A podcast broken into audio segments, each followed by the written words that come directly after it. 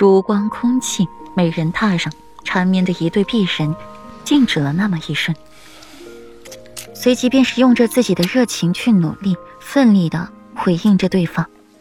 缠绵过一吻，裴玉眼足的拥着怀中的珍宝，粉厚的大掌在美人漂亮的蝴蝶骨上游走，温柔的目光落在枕在自己腿间的半侧绝颜上。娘子，那不是情话。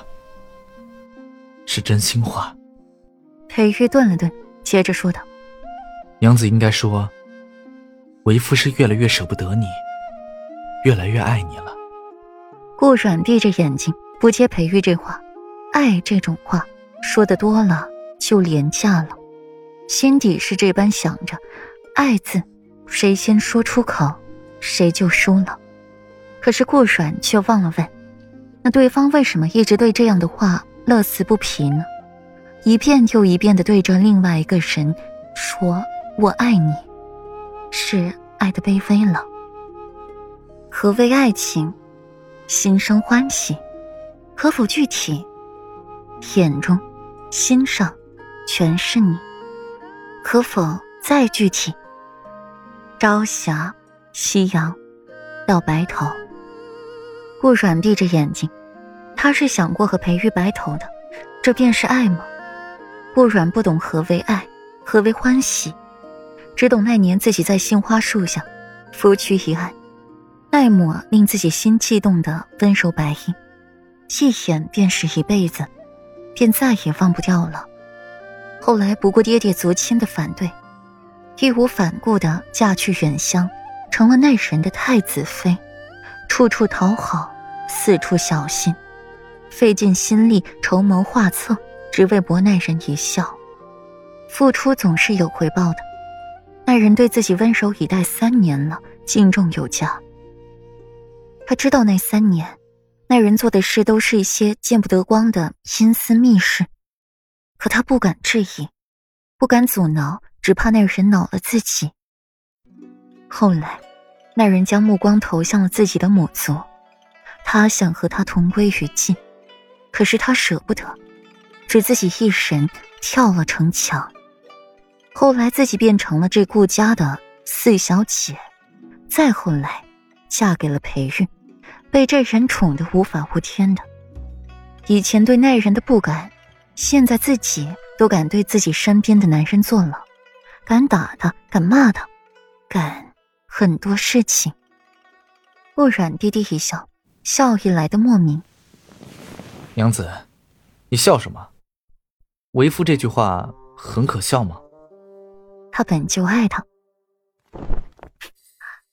对呀，很可笑。顾软从裴玉的怀里起来，冷淡这张小脸，严肃正经的看他。在我没有确认你在外面有多少个小情人的情况下，你一辈子也别指望着我说这句话。家中红旗不倒。外面彩旗飘飘的，那还了得？闻言，裴玉委屈的看他一眼。他外面哪有什么小情人呢？若真是要算的话，也就是过去式的霍安影了。软软瞧上去不是那么念旧的人呢。软软，为夫洁身自好，一直为你守身如玉。外面既没有金屋藏娇，也没有莫名其妙多出的表妹。听到裴玉强调一下这双表妹，顾软险些没绷住笑出来。那可不一定了，我可是听说了，这女儿啊，就是自家夫君上辈子的小情人。夫君，我先给你提个醒，我这两日呢，身体可不大舒服，闻不得那些荤腥味儿，搞不好夫君现在就可以做爹爹了。少来！你前些日子性期刚过去。裴玉冷冷的打断了他的话。小美人近日真是奇思妙想，小脑袋瓜里不知道在想些什么。顾软脸上的尴尬一闪即逝。他性期刚过，怎么了？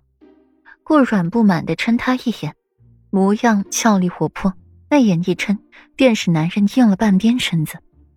软软，你别这样看着为夫。